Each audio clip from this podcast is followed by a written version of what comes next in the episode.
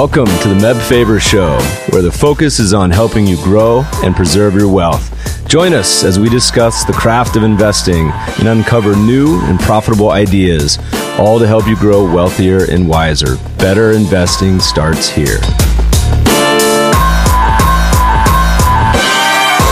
Meb Faber is the co founder and chief investment officer at Cambria Investment Management. Due to industry regulations, he will not discuss any of Cambria's funds on this podcast. All opinions expressed by podcast participants are solely their own opinions and do not reflect the opinion of Cambria Investment Management or its affiliates. For more information, visit CambriaInvestments.com. Hey everybody, welcome friends to the show. We have a very special guest today, Sam Stovall. Welcome to the show. Good to be here, Meb. For those who aren't familiar, quick introduction of Sam. I've known Sam for a long time now and actually reconnected recently in LA, but Sam is managing director, US equity at S&P. He also is chairman of their investment committee, policy committee. And Sam, and this isn't a comment on his age, but is that a true market historian. He does a lot of research, a lot of quant research. He writes a weekly research piece called The Outlook, and he's written one of my favorite investing books that we'll talk a little bit about today called The Seven Rules of Wall Street. Sam, before we get started, I saw you wrote an article recently. You know, it's that time of year where the politics are starting to come out of the woodwork. We got a big election coming up. And I saw you have an indicator that's stock market related that has a pretty good job of predicting the winner. You want to talk about that for real quick? Oh, absolutely. Uh, I call it my presidential predictor. I actually used it back in 2012. Basically, what it says is if the market rises between July 31 and October 31, then what we have found is that the incumbent person or party has been reelected 82% of the time. Whenever the market was down in that July through October period, the incumbent was replaced. And when President Obama was up for reelection, uh, the market had gained uh, more than 2.5%. Also, those stocks that yielded the highest within the S&P 500 went down because if you recall he had said he was going to raise taxes on dividends whereas healthcare stocks went up even though Mitt Romney said he would undo the Affordable Care Act. So the combination of the presidential predictor plus the direction of those two components within the S&P 500 encouraged me to write an article called Prepare for Reelection which came out the week before Obama was was reelected. You know, it's funny because you often hear about people trying to manipulate some of these smaller prediction markets in the UK and elsewhere and trying to bias some results. But this would be a pretty hard one to try to bias because trying to move the S&P in which direction for the, uh, the election would require probably a lot of firepower over the next three months. So today, uh, look, we, we got a couple things we're going to talk about today. There's some ideas behind your book as well as a recent presentation you gave to a little quant group called Quaff-a-Few, which is basically an excuse to get together and listen to a fun speaker like Sam and drink some beers. But it was a riff off his book, and he called it The Seven Rules of Wall Street, using history as a virtual Valium. And before we talk about some of the seven rules, I thought it was really interesting to talk about you start out the book and the presentation talking a little bit about behavioral investing and realizing your own behavioral faults. And you mentioned three particular um, uh, characteristics of investors, but also that you experience. You want to talk about uh, about those? Oh, absolutely. I remember many, many years ago, the best bit of investment advice I ever got came from probably the, mo- the least likely of people. That was Clint Eastwood. When he was playing Dirty Harry in the movie Magnum Force, he kept mumbling through grit teeth, A man's got to know his limitations. I was thinking, well, what are my limitations? And my ego will only allow me to admit to three. I admit that I am so indecisive that my favorite color is plaid.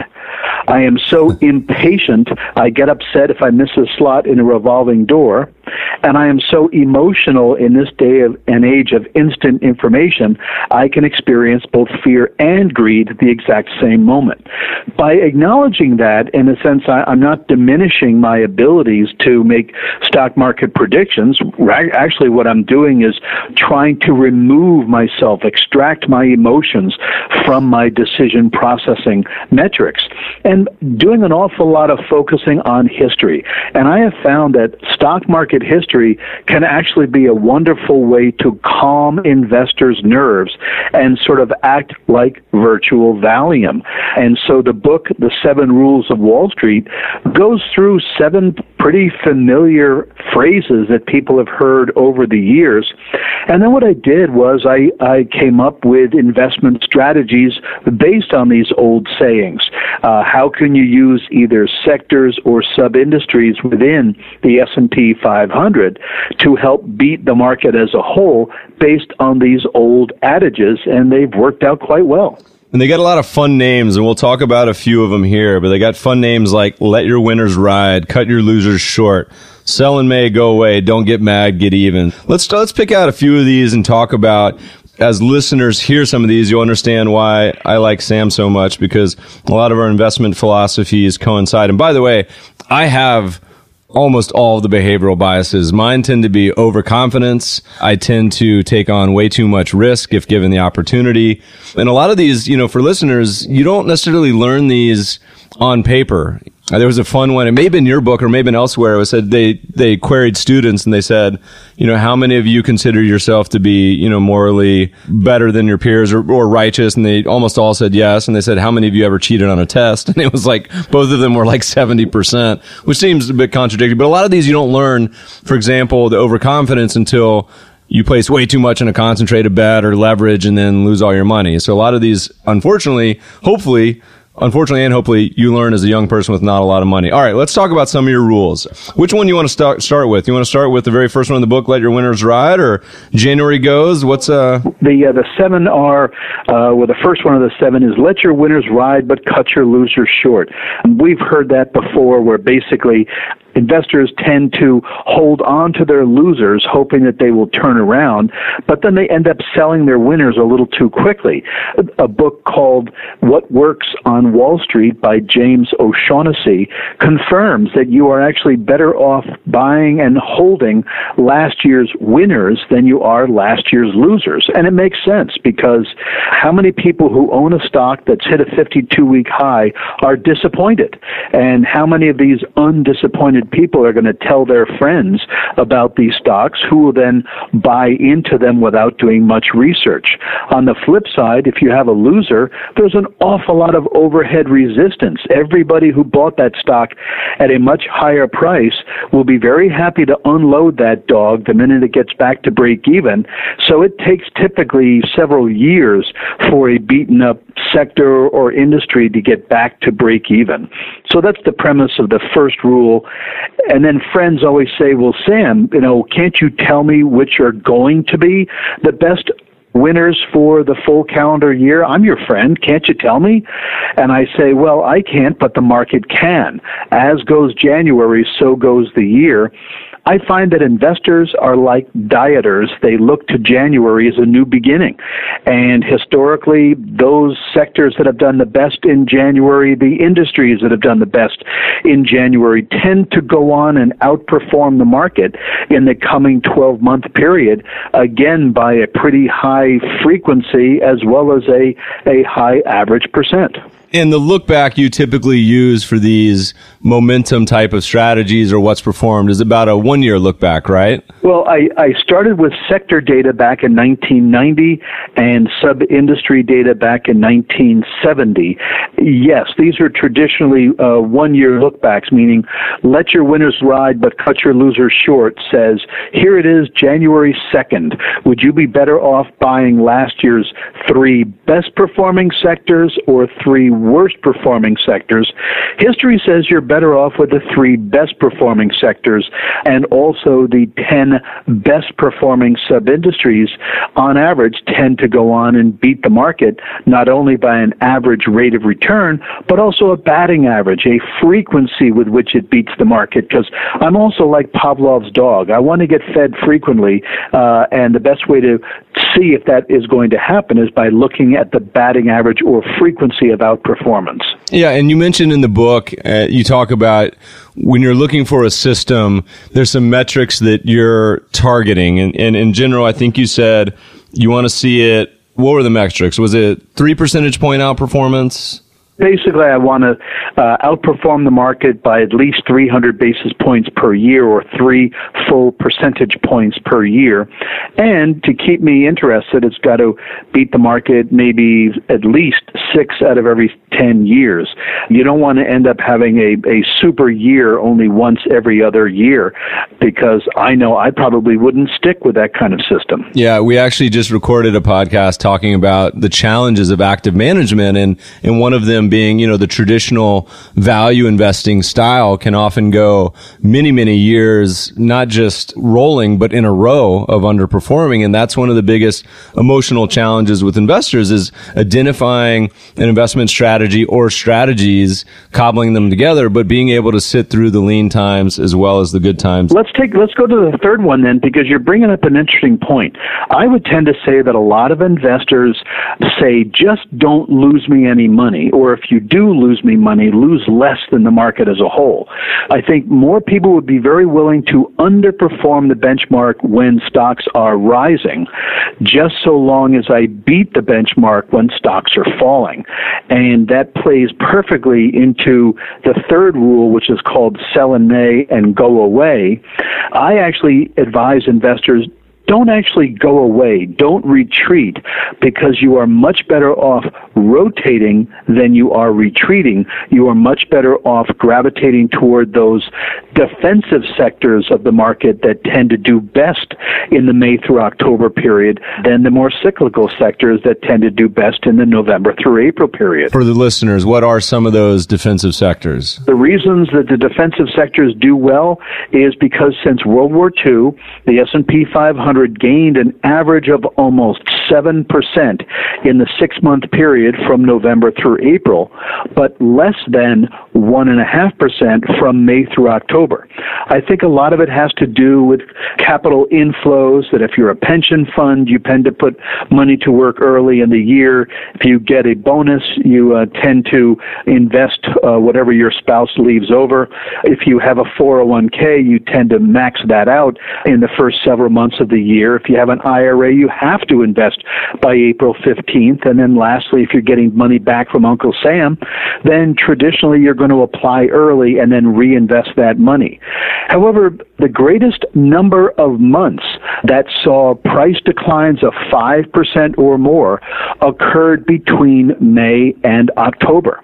On average, each one of those six months saw an 11% decline, whereas the November through April months saw 5% declines, an average of only 6% of the times. A lot of market declines are concentrated in the May through October period, so it probably comes as no surprise that the two best performing sectors, May through October, since 1990 have been consumer staples, meaning food, beverage, tobacco, as well as healthcare. Maybe the old adage is true that when the going gets tough, the tough go eating, smoking, and drinking, and if they overdo it, they have to go to the doctor. But while the S&P gained an average of 1.5% in May through October over the last 26 years. Consumer staples were up 4.6%, and healthcare was up 4.9%, and each of these sectors beat the market almost two out of every three years. The premise is lose less on the way down because you'll have less to make up when the market finally recovers, but also stay in the market because a rising tide lifts all boats. And if the market were to advance in price in a particular May through October period, and they've done so 63% of the time, then uh, you're not going to be left on the sidelines in cash, you're going to be riding that upwave with the more defensive staples and healthcare groups. I think it's only a matter of time before you see an ETF with this strategy. Um, have you ever looked at this globally? Is this a U.S. only phenomenon, or is this something that would apply globally as well? It applies globally. Amazingly, it works for the S&P cap weighted 500, S&P equal weight 500, small cap 600, as well as the global 1200. And also, this uh, rotation is quite pronounced in the MSCI EAFE and emerging market indices. This is definitely not just a large cap US based phenomena. You can't say that it's based on summertime vacations where investors focus more on their TANs and their portfolios because some of the developed and emerging markets are below the equator, at which time they'd be in their winter months. Interesting. That's uh, it's fascinating to me. I, have spent a lot of time. My least read paper was on calendar and cycles. I don't know why, but it's always been a fascination to me. All right, so we got a few more of these. What do you want to jump to? Do you want to do you want to go to your favorite bull market somewhere, or do you want to go through a few more of these uh, in the middle? Well, we can go through a couple more. No, uh, who says there's no free lunch on Wall Street? The the saying is there's no free lunch on Wall Street, but I counter with, oh yeah, who says? Because when I think of well, what is a free lunch? A free lunch is when you get something for nothing. If Sir Isaac Newton were alive and wrote a fourth law, it would be for every level of return you have an equal level of risk. Well, not when you're dealing with portfolios. By actually looking at developing a portfolio with asset classes that have either low to negative correlations, you can actually improve your return while not increasing your risk. From the standpoint of no free lunch on Wall Street as it relates to sectors, you know, think of it. Which is the poster child for growth? That's technology. Which is the poster child for defensiveness? That's consumer staples. Going back to 1990, what I have found is that even though technology has been the best performing sector over this you know 26 year period, best performing sector, but with volatility that was about twice that of the overall market. Yet when you have a portfolio of 50% tech, 50% consumer staples, you might think, oh, well, I'll probably get a return that's in between tech and staples, but with a much higher risk adjusted return. Well, actually, no, you got even better than that. You got an absolute compound rate of growth that exceeded that for the best sector, technology, mainly because they had low correlations with one another, plus they ended up taking the stairs at different rates of pace, hence the correlation. So both had upward trajectories over these 26 years, but because one zigged when the other one zagged, you were actually able to produce a superior absolute as well as relative performance by simply having a 50-50 holding of tech and staples. I think it's an interesting, you know, we spend a lot of time thinking about correlations. You know, Ray Dalio, largest hedge fund in the world, often says the holy grail of investing is cobbling together either asset classes or strategies that aren't correlated. And the more you have, obviously, the better it gets.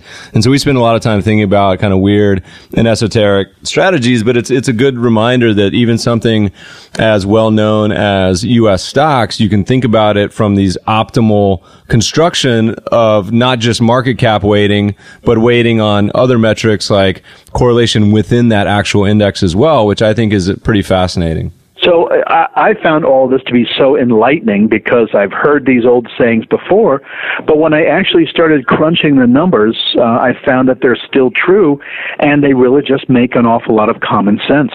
Good. Well, all right. Move on to the next one. Well, yes, don't get mad get even. Basically, uh, was an old saying that I think it was George Vanderbilt had said to a business rival, you know, you, sir, have cheated me. I will not fight you in the courts for that will take too long. I will simply ruin you. So I just thought, well, what a great quote that was.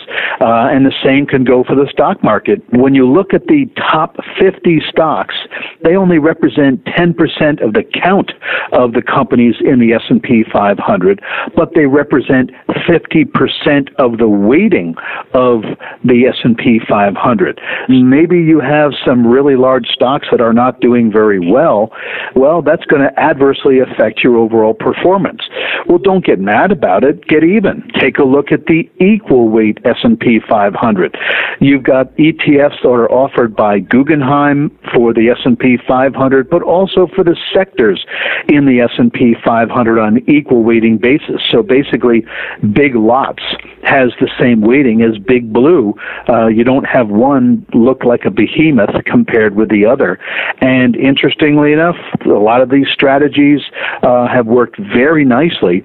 Let me just tell you that year that from April 30th of this year through July 31st of this year, all four S&P cap weighted 500, equal weight 500, small cap 600, and global 1200, their sell in May portfolios beat their overall benchmark.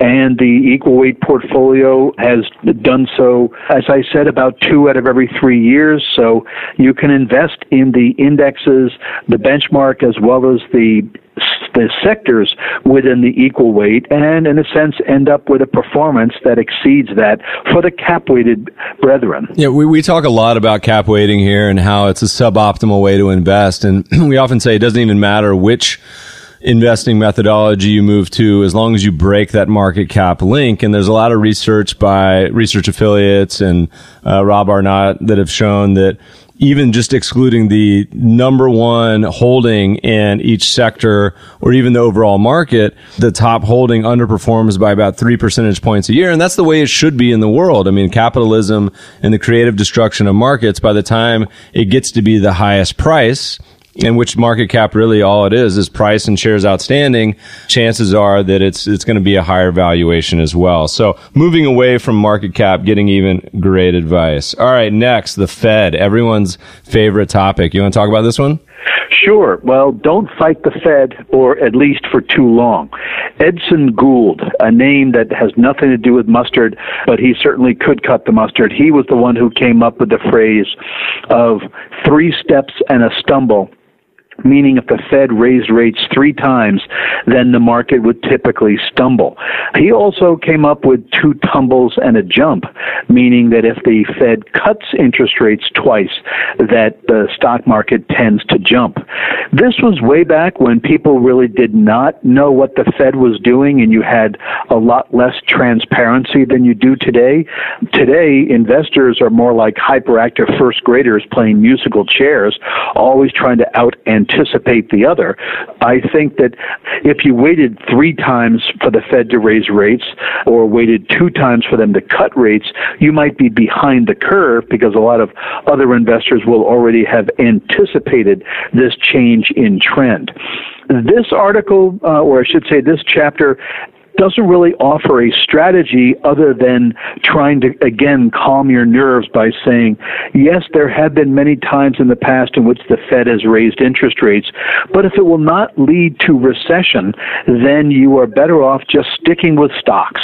Because while the market has gained an average uh, of about 8% per year, you've seen almost twice that kind of performance whenever the Fed has been lowering interest rates, but less than half half that performance whenever the Fed has been gaining, uh, raising rates, but still the average performance has been positive. I think the moral of the story is, you know, sometimes it's awful hard to try to time the market, but the key is if you think that whatever the Fed is doing or whatever a market shock has recently been introduced, if you think that will lead to recession, then yes, I think you want to worry. If it will not lead to recession, then forget about it because while stock markets don't die of old age, they die of fright. And the, the thing that they are most afraid of is an economic recession, either here in the U.S. or globally.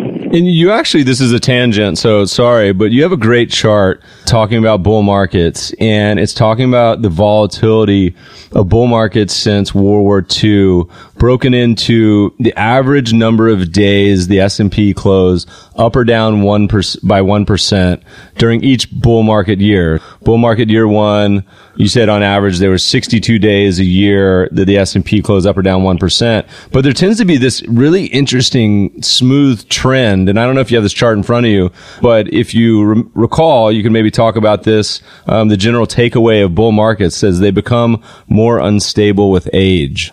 Oh, exactly. The what's interesting is that you really can apply volatility to a very broad time frame, meaning a bull market. That we tend to have the lowest level of volatility, meaning the fewest number of days in which the market rose or fell by one percent or more, in the third and fourth years of bull markets. But then they start to increase because the average bull market lasts a little less than five years. So investors start to get worried as we hit years five, year six, and as we did this year, year seven. They get increasingly worried that a bear market is around the corner. So the tug of war increases in intensity. And so while, yes, the average number of days in which the market rose or fell in the seventh year was about 65 day, 65 times. It ended up becoming 85 times in year eight and 95 times in year nine. The further we go in this bull market, the greater the increase in volatility. And I like to say that bull markets are like humans. The older they get, the more unstable they become. So you can look at volatility based on the a bull market cycle, which can last up to 10 years. You can look at it based on the four year presidential cycle. We are in the most challenging period right now because we have two essentially unknown candidates running for president. Whenever that has happened since World War II, the market fell by 3.3% in that calendar year, um, and you had increased volatility. You can look to the volatility in the six months of the May through October period, as I mentioned earlier earlier, or even simply looking at the third quarter, which is by far the worst quarter within the average 12-month period for the market. S&P has fallen almost 1% on average, and 7 out of the 10 sectors have posted market declines on average in the third quarter. Yes, by at least understanding when and where you'll come across this volatility, I think can help stop you from becoming your portfolio's worst enemy enemy by making an emotional response. So I've actually never seen that chart before. So kudos to you, Sam. But just for a kind of reiteration, the volatilities in years seven and particularly eight and nine are roughly double to triple, or the number of days. It's not the actual volatility, but number of days that are volatile, roughly double or triple the years two through five and six. So the simple takeaway would be to maybe potentially expect a little more volatility in the next two years. And then if you looked at the historical presidential cycle, which looks at the four year cycle of a presidential term, the first and second year, particularly with first term presidents, tends to be pretty below average subpar returns with really the biggest returns coming in the third year. Is that right? Do I have that correct? Absolutely, because investors are anticipators. They figure, well, the president usually wants to get reelected, and they have been reelected 80% of the time since World War II. Well, the way they can ensure that they get reelected is by trying to stimulate the economy in year three so it bears fruit in year four, and the voters go back to the polls feeling fat and happy and not willing to upset the apple cart. So that's why, while year one's average increase has been 7.6%, year two, 5 5.3. Year three was up 16.1, and it rose 75% of the time. So the interesting thing, therefore, is that because investors say, well, I'm not going to wait to year four to see if this stimulus actually takes hold, I'm going to buy in in year three in anticipation that it's going to work. Interesting, it did not work these last two third years because President Obama was not able to push through any kind of stimulus. So, because we saw the gridlock in Congress, gridlock is not good. Gridlock is actually bad. And as a result, we ended up having, having a pretty anemic return in 2011. Actually, the market was flat, essentially flat. You have to carry it out to the third decimal point in or, or position in order to see a negative return. And then in 2015, we were down almost 1%. Again, because there was no ability by the sitting president to push through any kind of stimulative legislation that would encourage the voters to vote for reelection. I love it. All right, we're down to the last rule, which happens to be, I think, my favorite as well as potentially your favorite. You want to talk about there's always a bull market someplace? That's right. Well, there's always a bull market someplace. Really, just to be simple, is that it is the let your winners ride that is reviewed every month. Gives you the chance to to tweak that portfolio every month. More times than not, the market is in an uptrend, so uh, it tends to work relatively well. If we're in a, t- a time period in which the markets are sort of spinning their wheels, then you don't really can identify uh, momentum all that well. But I have a an industry momentum portfolio that is found on S&P's Market Scope Advisor platform. I've had it out since uh, 1999, and the average annual return for this portfolio was 7.3% versus 2.7 for the S&P 500. And through the end of July of this year, we had the portfolio up 8%, whereas the S&P was up 6.3%. Doesn't work every year, but basically it is a rules-based approach, and it says you want to own on a trailing 12-month basis those sub-industries that were in the top 10%. So you own the top 10% or you buy them when they're in the top 10% and then you sell them when they fall out of their top 30%. So what I do is I monitor which are the sub-industries that are in the top 10% to be added, watch them until they fall out of the top 30%, and then I also use uh, one of our stocks with the highest investment recommendation ranking to serve as a proxy for each one of those sub industries. And you may not know this off the top of your head. Do you know what's firing right now for sectors? I mean, I imagine utilities might even be up there. They're having a banner year. Do you know what? Do you know what's in the top rankings right now, by any chance? Yes, uh, in terms of the the top rankings, it's interesting, but it's telecom as well as the um, telecom and utilities are the best performers. You would think, ooh, that means that the investors are anticipating a a recession or a bear market around the corner because those are defensive sectors in by nature, and investors are you know hunkering down, going into hibernation. Well, no, not this time around, because what's happening is that you have yield hungry investors who are not able to get the kind of income that they require from bonds or from other asset classes. So they are gravitating toward telecom, which uh, yields 4.3% as a sector. They're gravitating toward utilities, which yield 3.5% as a sector.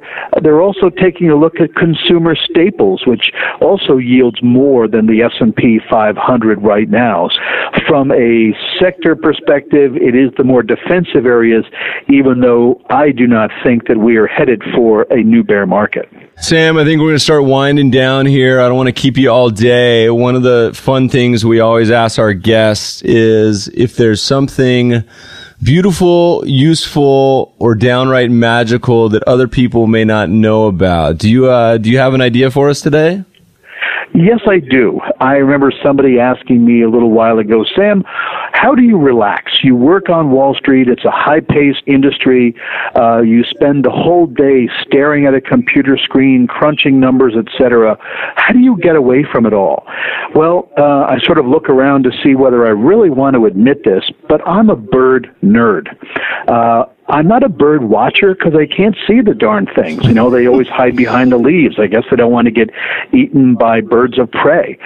So what I did many years ago was I purchased a CD series by the Peterson Field Guide Company called Birding by Ear you'll be surprised as to the number of birds that you already know. You'll be listening to this CD and and you'll say, "Wait a minute, I know that bird. I've heard that. I just didn't know what it's called. I know this one. I, I don't know what it's called." But I'm not one of the people who dresses up in the birding outfits or takes a notepad with me. But I do like to go for long walks uh, in the woods. Some people have always told me to take a hike, but this way it enhances that hike because I can, in a sense, be in tune with nature and identify the calls that I'm hearing. I don't need to have a smartphone looking for an imaginary Pokemon. I'm actually in the real world listening to real life around me. I think that is the real world for a lot of people. That's an interesting one. We've we've had very eclectic answers so far, and certainly there hasn't been a repeat. Mine, I'm going to give. I was just back in the South I grew up partially in North Carolina. We grew up going to a lot of these redneck beaches, and I can say that because I'm Southern. I'm part redneck. But we were just in Florida this year, and one of my favorite things about the South, I get really homesick when I go back. I don't get homesick when I'm living in LA, but I get when I go back to the South, I get homesick for the people and the food and everything. And there's some particular boxes I have to check off every time I go to the beach. You know, you got to get a bunch of steamed shrimp and some oysters, sweet tea, although I can't handle the sweet tea anymore because it's too sweet. So I got to go halvesies on it. But there is something that I feel like the vast majority of Americans have never heard of, and that's called boiled peanuts. And if you're in the South, it's called boiled, they say boiled peanuts. You'll find these guys on the side of the road usually shirtless, cooking out of a big tub. You get these peanuts that are heated and essentially boiled, and they're a little softer and salter or Cajun. You can find them in gas stations. Is the best thing on the planet.